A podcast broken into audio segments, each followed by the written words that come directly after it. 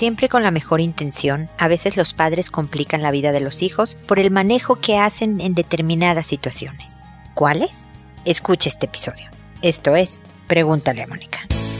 Noviazgo, pareja, matrimonio, hijos, padres, divorcio, separación, infidelidad, suegros, amor, vida sexual. Toda relación puede tener problemas, pero todo problema tiene solución. Pregúntale a Mónica. Porque tu familia es lo más importante.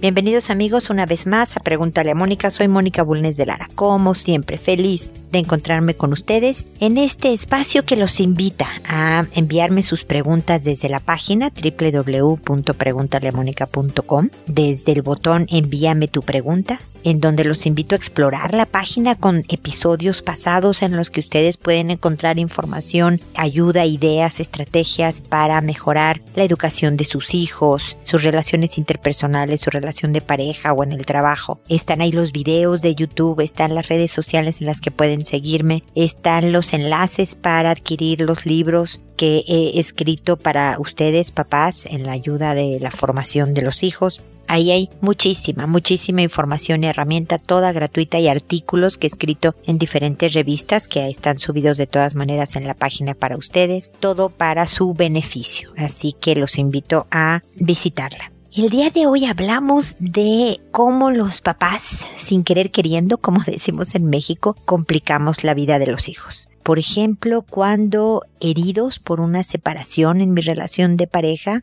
uso a los hijos como arma o como castigo contra mi pareja con el que estoy o la que estoy enojado. Cuando hago de más por los hijos, cuando le hago la tarea, cuando él debería ser el responsable, cuando no dejo que tenga ninguna responsabilidad en casa para ayudar, como el equipo que somos, ¿no? Sino que lo hago todo yo, yo y mi pareja y tu hijito, no, no te preocupes, tú no tienes que darte para nadie que no sea para ti. Cuando incluso lo vemos en dificultades y queremos inmediatamente saltar para resolverle la situación y que no la pase mal porque los queremos mucho a los hijos y queremos que vivan una vida de felicidad y sin problemas y pero cuando, lo he dicho muchas veces, evitamos que al hijo le pase nada, no le pasa ni lo bueno. Y parte de lo bueno es que él la pase un poquito mal, si se vale, para crecer. Cuando le están haciendo bullying y lo primero que hacemos es preguntarle cómo se te ocurre que tú puedes manejarlo, le damos a él la responsabilidad de su vida pero siempre diciéndole también, aquí estoy para lo que puedas necesitar si sientes que la situación te rebasa o si quieres pelotear ideas y que entre los dos pensemos en estrategias, es decir, no lo dejas solo, por supuesto, pero lo haces cargo a él. Entonces estas son las situaciones que como ejemplo pueden complicar la vida de los hijos. Cuando les damos un rol que va más allá del que ellos deberían de tener, por ejemplo, si yo estoy solo o sola, y le pido a mi hijo, a mi hija que sean mis damas de compañía, ¿no? Como pues no tengo pareja, acompáñame.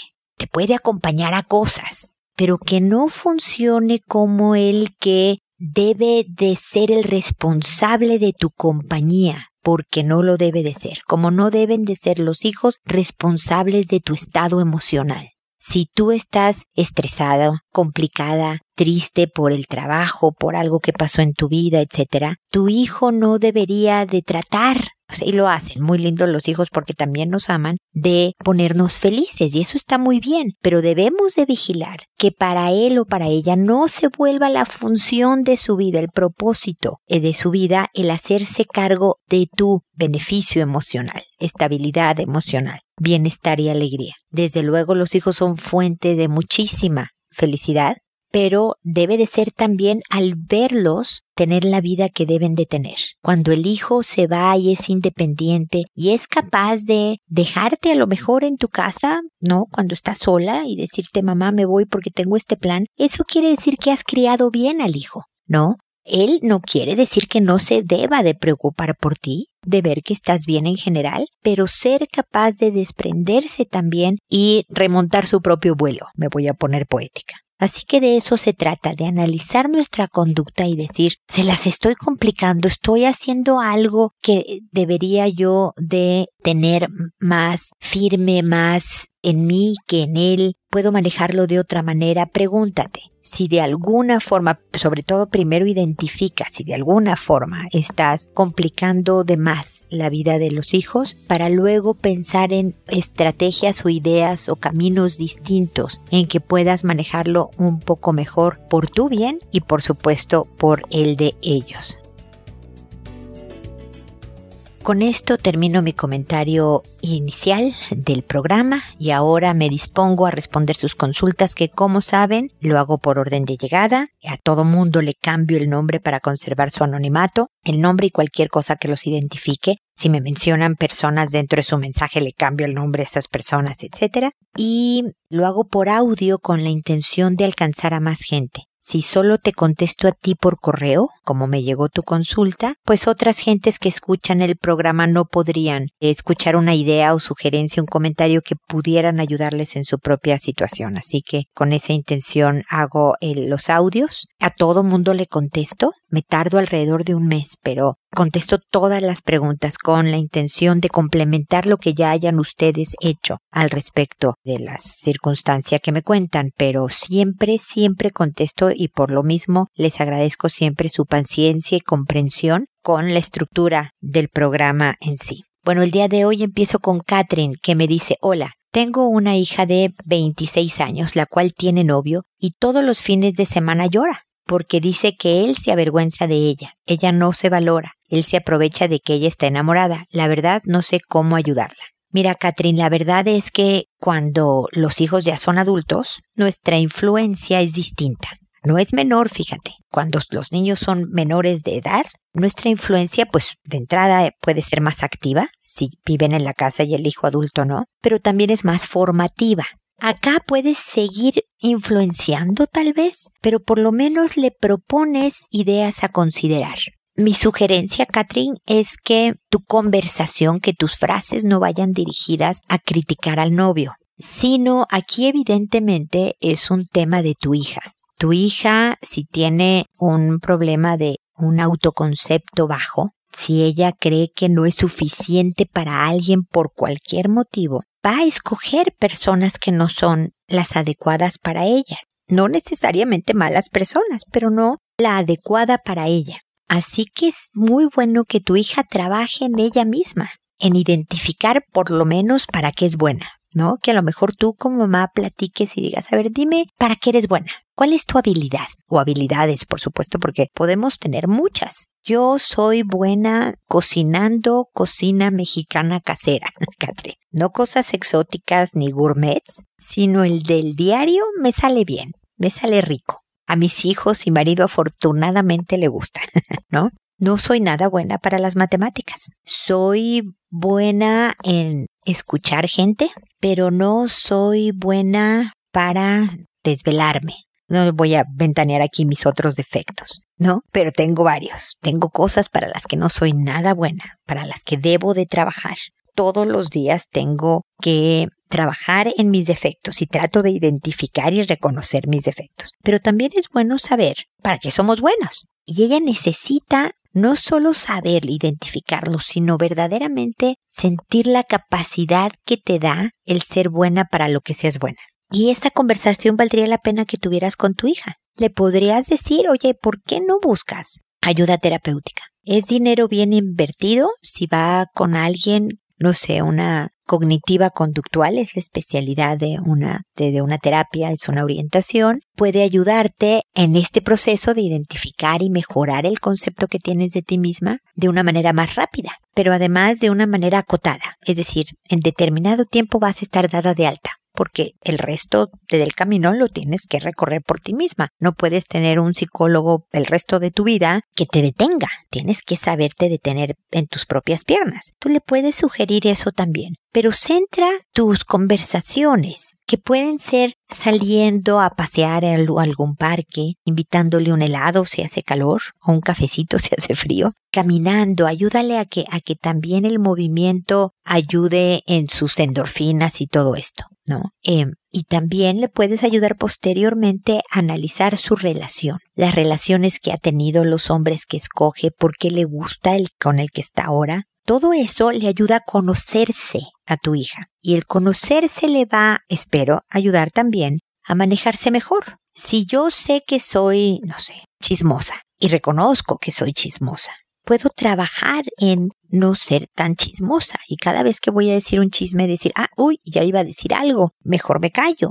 Pero si yo no lo reconozco y no lo sé, voy a seguir contando chismes sin control porque no veo esto como algo a mejorar en mi persona. ¿Me explico? Si yo sé que soy buena para el canto, ¿no? Pues a lo mejor quiero trabajar en mejorar esa característica o en ayudar a los demás o en tal, tal, para que también yo me sienta mejor conmigo misma porque fíjate que con mi canto alegro la vida de otras personas. Entonces tomo clases de canto y voy y le canto a asilos de ancianos o, en eventos especiales, no sé. Pero tengo que identificar mis características y en eso puede ser de gran ayuda, Catherine. Espero que te sirvan mis comentarios y de verdad que sigamos en contacto. Larisa, por otro lado, me pregunta, mi pregunta es sobre una sobrina de 13 años. Se le subió encima y besó a una sobrina de 7 años y ahora mi sobrina de 7 se siente culpable. ¿Qué tenemos que hacer? ¿Llevarla a terapia? Dígame cómo ayudo a mi hermana, me urge. A ver, yo creo que cuando se da una situación así entre familiares es bueno trabajar en equipo, ¿no? Es evidente que la sobrina de 13, por estar en la adolescencia, tiene impulsos que no está sabiendo manejar adecuadamente porque se aprovechó de una niña de la mitad de su edad, su primita, y eso se puede convertir en un delito si fuera una persona adulta, ¿no? Y la de 13 años debe de saber el tipo de problemas que se está metiendo y que si no lo maneja bien, puede convertirse en un hábito y en una forma de actuar y eso no es bueno para ella. En eso la mamá y papá de esta sobrinita de 13 años, Larisa, es bueno que sepan que la conversación tranquila, cercana, pero clara y firme de lo que está sucediendo, de que es natural tener impulsos, pero no podemos dejarnos dominar por impulsos, etcétera, etcétera, es necesario tener con ella.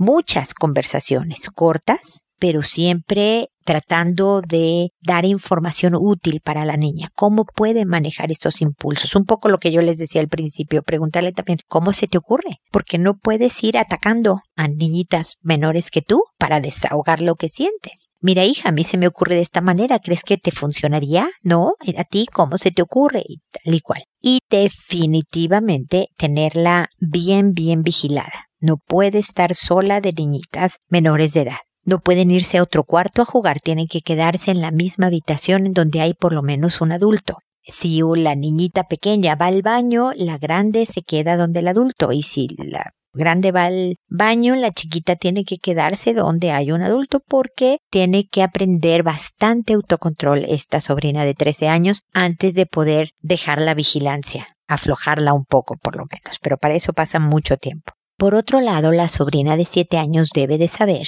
que ella no hizo nada malo, que es necesario que siempre denuncie, que tiene que aprender cómo se te ocurre también con estrategias y juegos y cosas, a decir cómo dices firmemente que no. A ver, yo soy tú y tú eres tu prima de 13 años, ¿no? Entonces, a ver, súbete en mí como ella se subió en ti. ¿Cómo crees? A ver si yo hago esto, ¿crees que hubiera salido de encima? Pueden hacer una representación de la situación en la que intercambien papeles para que la pequeña de siete entienda mejor una defensa, cómo decir firmemente que no sin ser violenta, por ejemplo. Si es necesario ser violenta, si necesitas dar una patada para quitarte a alguien que va a abusar de ti, por Dios, patea pero muchas veces con firmeza y además con la clara intención de denunciar, los primos con impulsos fuera de control ayuda a que se mantengan a raya, ¿no? Les asusta obviamente que se sepa y dejan de atacar a esa persona. Van a buscar tal vez a otra víctima que no denuncie. Por eso la importancia de educar a nuestros hijos en la denuncia, en el decir no firmemente, en el decir no y salirte de ahí, en el saber que cuando llega una persona que tú sabes que no es confiable, no despegarte de un adulto que esté a tu alrededor, darle estrategias, Larisa. No necesariamente es de terapia. Si la pequeñita tiene pesadillas, no duerme bien, se vuelve a hacer, no sé, pipí en la noche, tiene problemas alimenticios, si le ves cosas claras de una ansiedad intensa, una terapia también acotada, es decir, en un tiempo determinado por unas sesiones nada más, puede ser útil pero con el puro trabajo de la familia generalmente es más que suficiente. ¿ok? Espero que te sirvan mis comentarios. Me, alegra que no haya sido más que un beso. Lamento que haya sido un beso y que haya pasado esta situación, por supuesto, pero creo que es, es eh, todavía muy manejable en casa, ¿ok? Seguimos en contacto. Magdalena, por otro lado, me dice, hola, estoy muy apenada. Esta es la primera vez que escribo. Mi hijo tiene 16 años, diagnóstico de TDAH, es decir, trastorno de déficit atencional e hiperactividad.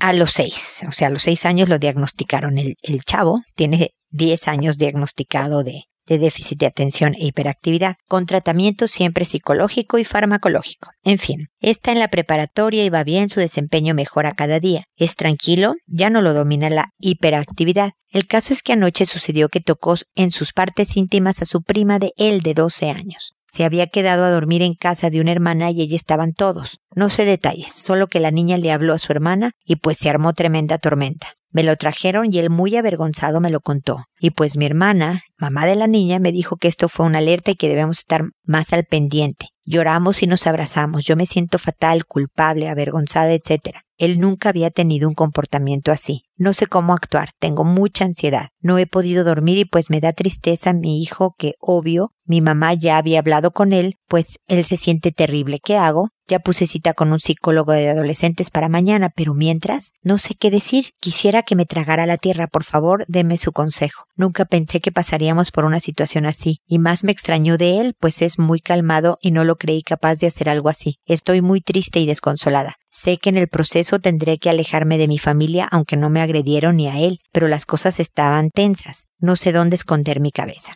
A ver, Magdalena, yo sé que han pasado varias semanas que ya tu hijo estará yendo al psicólogo para hablar de este tema y yo espero que tú estés más tranquila porque entiendo el shock. Es siempre desconcertante como que nos quitan el piso abajo de nuestros pies cuando un hijo hace algo que jamás te imaginaste que iba a hacer. Esto que tu hijo hizo estuvo muy mal, muy, muy mal, ¿no? Pero fíjate lo que te voy a decir, Magdalena.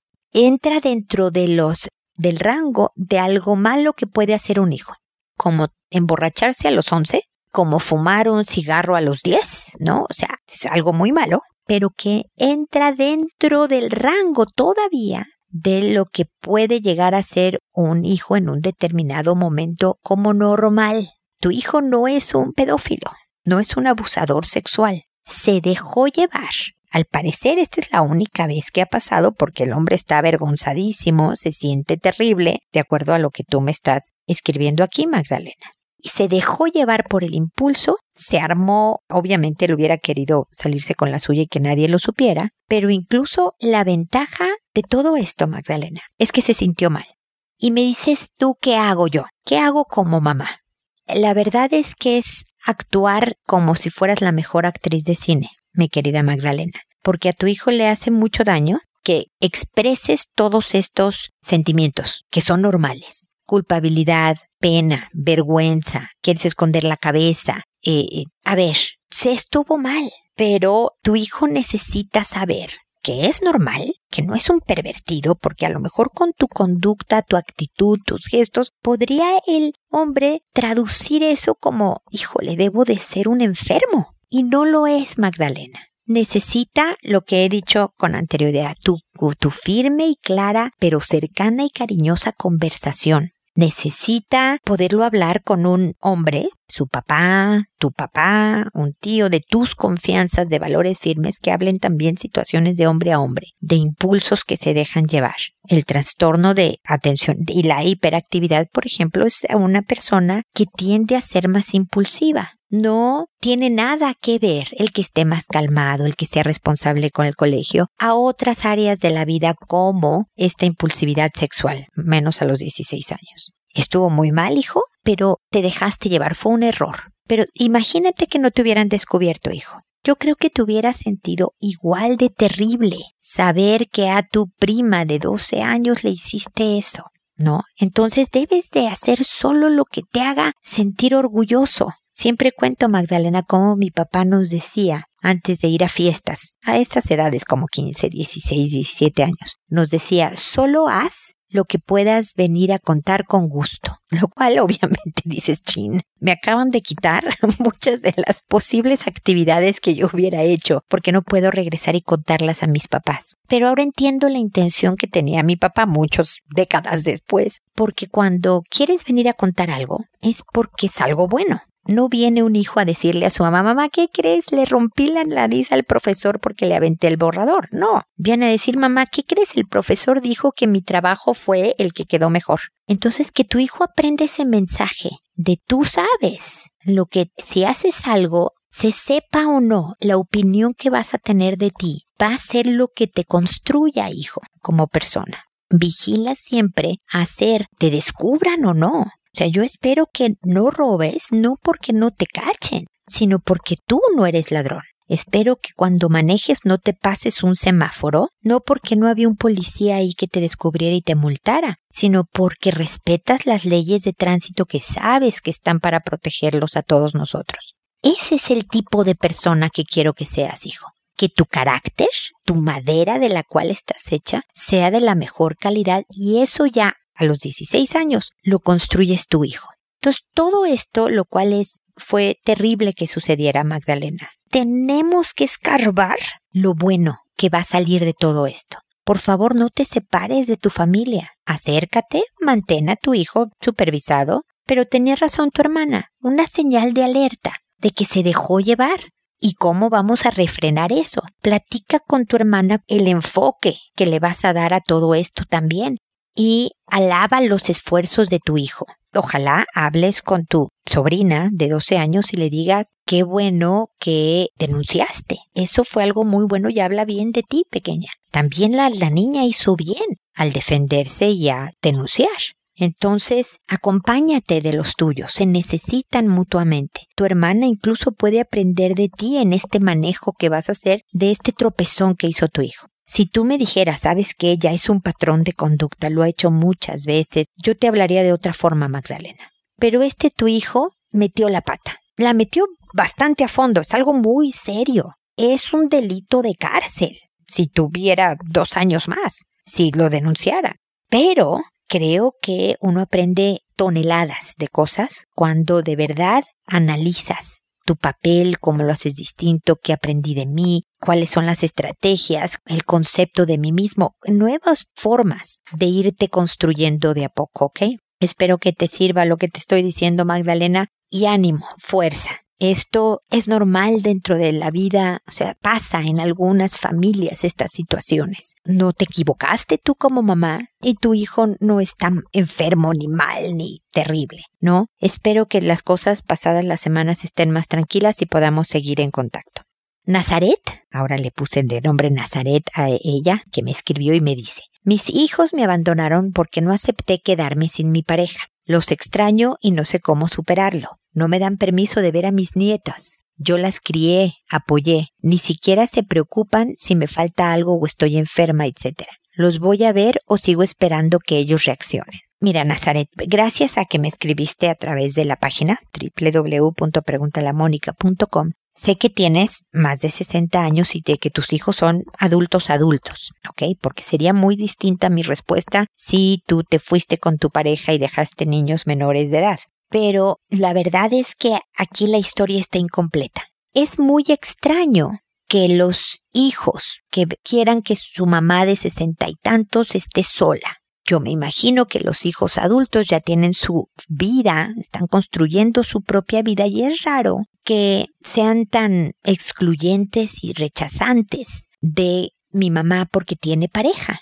Aquí hay mucha más historia, mi querida Nazaret, que no me estás contando. O la pareja es alguien que tiene un impacto muy negativo en tu familia por su personalidad, por su historia, por lo que tú quieras, Nazaret.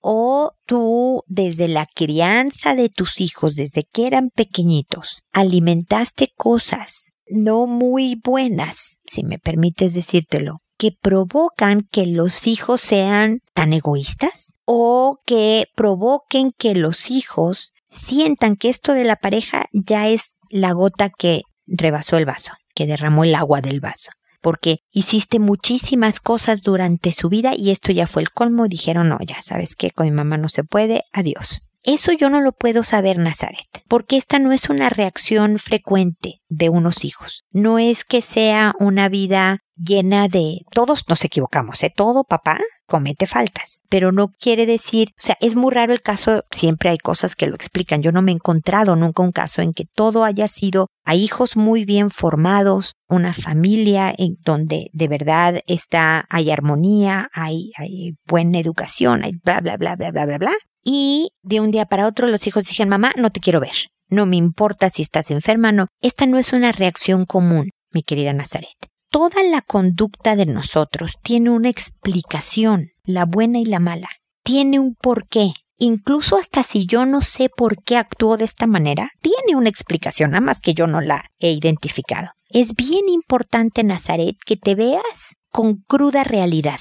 Que digas, híjole, ¿sabes qué? Sí, yo los crié y los apoyé, pero les di tan de más. Hice tantísimo por los hijos, me desviví por los hijos de tal manera que ahora no quieren que yo tenga ninguna pareja, ni siquiera este gran hombre. Entonces, eduqué mal, a lo mejor. ¿O no? Fíjate que los eduqué bien, los crié, los apoyé, pero mi pareja no les me ha tratado de separar de mis hijos o me ha hecho daño a mí y ellos los hijos han tratado de que yo no esté con alguien que me está haciendo daño. Y entonces mi problema es la pareja que escogí. Es decir, mi problema soy yo tengo ciertas cosas en mi personalidad, en mi persona, que me hace querer estar con alguien que no es lo mejor para mí y mis hijos lo ven claramente y prefieren que no ni ellos ni sus hijos tengan la influencia de esta persona que no está tan bien.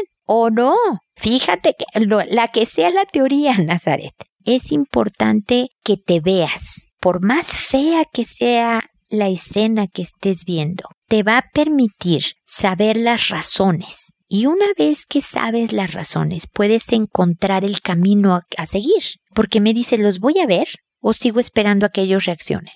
Yo pensaría que si tienen razón con respecto a que tu pareja o tu relación no es algo positivo para la familia, a lo mejor el que tú intentes al acercamiento, les expliques tu manera de pensar y entiendas por qué y les preguntes, a ver, ¿por qué no puedo ver a mis nietas? Ah, mamá, es que yo no quiero que vayan a la casa donde este hombre, no sé. Estoy inventando, Nazaret, porque ni te conozco ni a tu pareja ni nada. Pero pensemos que diga, fíjate que no quiero que mis hijas estén en la casa donde está tomando todo el tiempo fulanito tú puedes entenderlos también a ellos. Yo creo que aquí falta mucho entendimiento y es importante que puedas traducirte a ellos y ellos también explicarse a ti, ojalá se presten, porque en el entendimiento nuevamente puede haber un camino a la reconciliación, pero siempre Nazaret, reconociendo también en dónde te equivocaste tú. Porque si solo lo que dices es, pero yo te crié y te apoyé y te di todo bueno, no cometí ningún error y mira cómo me lo pagas, nadie se acerca a hablar contigo.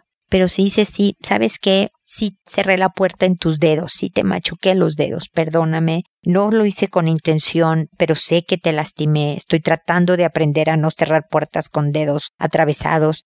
La gente está más propensa, más dispuesta a conversar. Así que suerte, Nazaret. Falta un largo camino para volver a recuperar los hijos, pero ojalá que poco a poco lo vayan construyendo para volverse a encontrar, siempre buscando lo mejor para todos, ¿ok?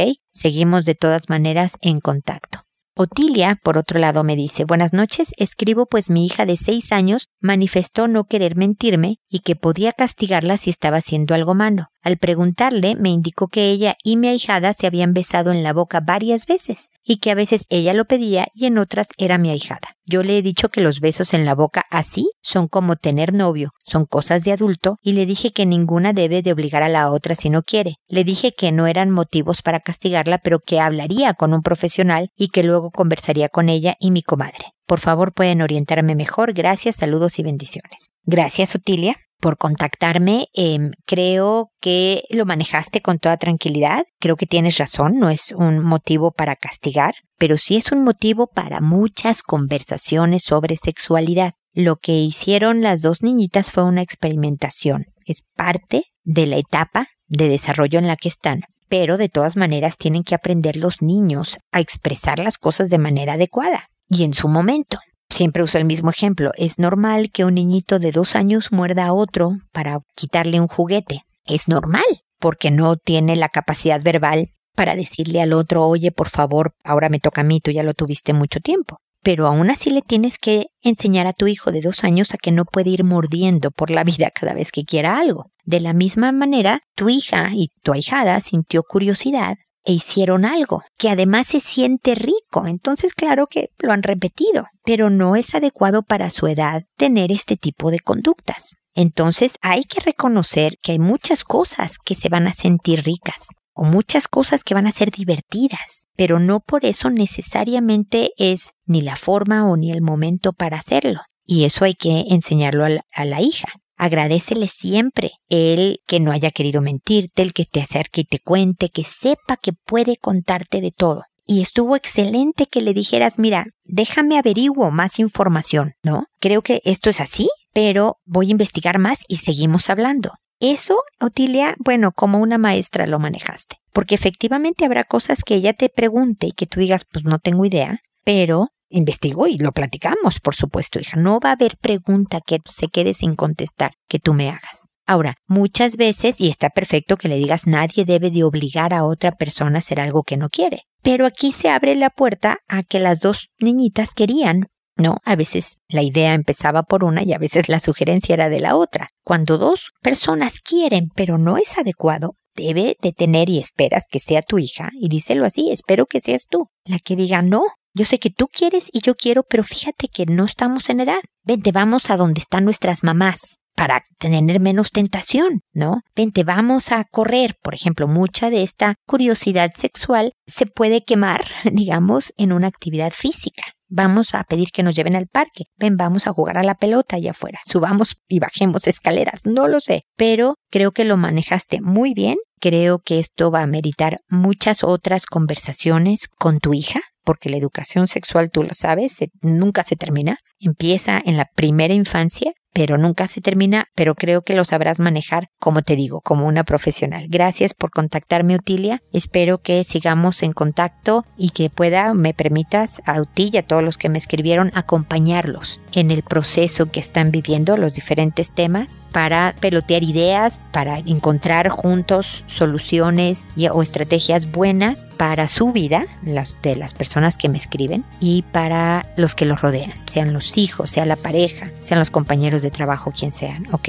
Espero que sigamos en contacto, Tilia, y espero, amigos, también que nos volvamos a encontrar en un episodio más de Pregúntale a Mónica. Y recuerda, siempre decide ser amable. Hasta pronto.